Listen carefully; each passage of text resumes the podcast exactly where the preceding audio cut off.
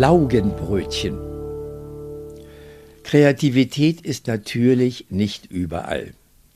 Aber überall gebiert sie eines, Sekunden oder Stunden der Überraschtheit. Und hier ist eine solche Sekunde länger beschrieben. Da saßen wir über Mittag in einer kleinen Konferenz zu Hause bei einem Konferenzteilnehmer, das heißt Kaffee, Tagesordnung und belegte Brötchen. Vier halbe normale Brötchen, Ei mit, vier dieser länglicheren halben Laugenbrötchen, Pute Salami. Vor den acht Bäckerwarenhälften saßen ein Hochschulkanzler, ein weiterer wichtiger Verwaltungsfachmann, eine Juristin, ein Kollege von mir und ich, und wir arbeiteten uns durch die Punkte der Tagesordnung, wie zum Beispiel Nebentätigkeitsanmeldung im öffentlichen Dienst und eben die Brötchen. Wollen Sie nicht noch?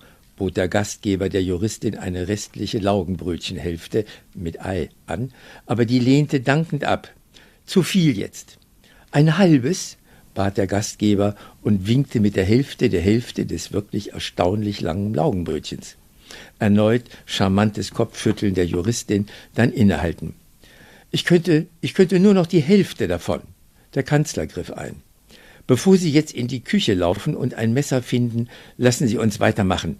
Aber da war die Winzigkeit schon geschehen. Der Gastgeber war an seinen Schreibtisch gegangen und hatte das halbe Laugenbrötchen mitten durchgeschnitten, wunschgemäß geviertelt, mittels einer ebenfalls sehr langen Papierschere.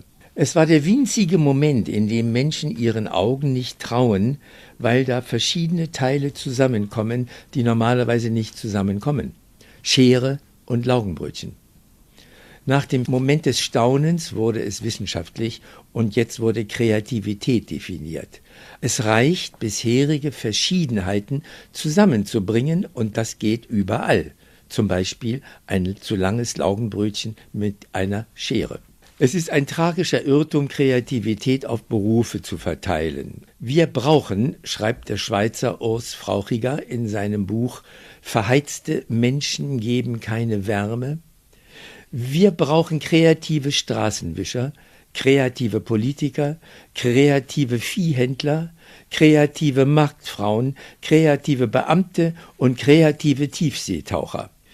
Alle diese kreativen Beispiele, die Frau Ringer beschreibt, lassen sich in dieser kleinen Szene mit dem langen Laugenbrötchen und der Schere auch wiederfinden. Der Alltag braucht Überraschendes. Und nicht vergessen, Kreativität kommt vom lateinischen crescere, wachsen lassen.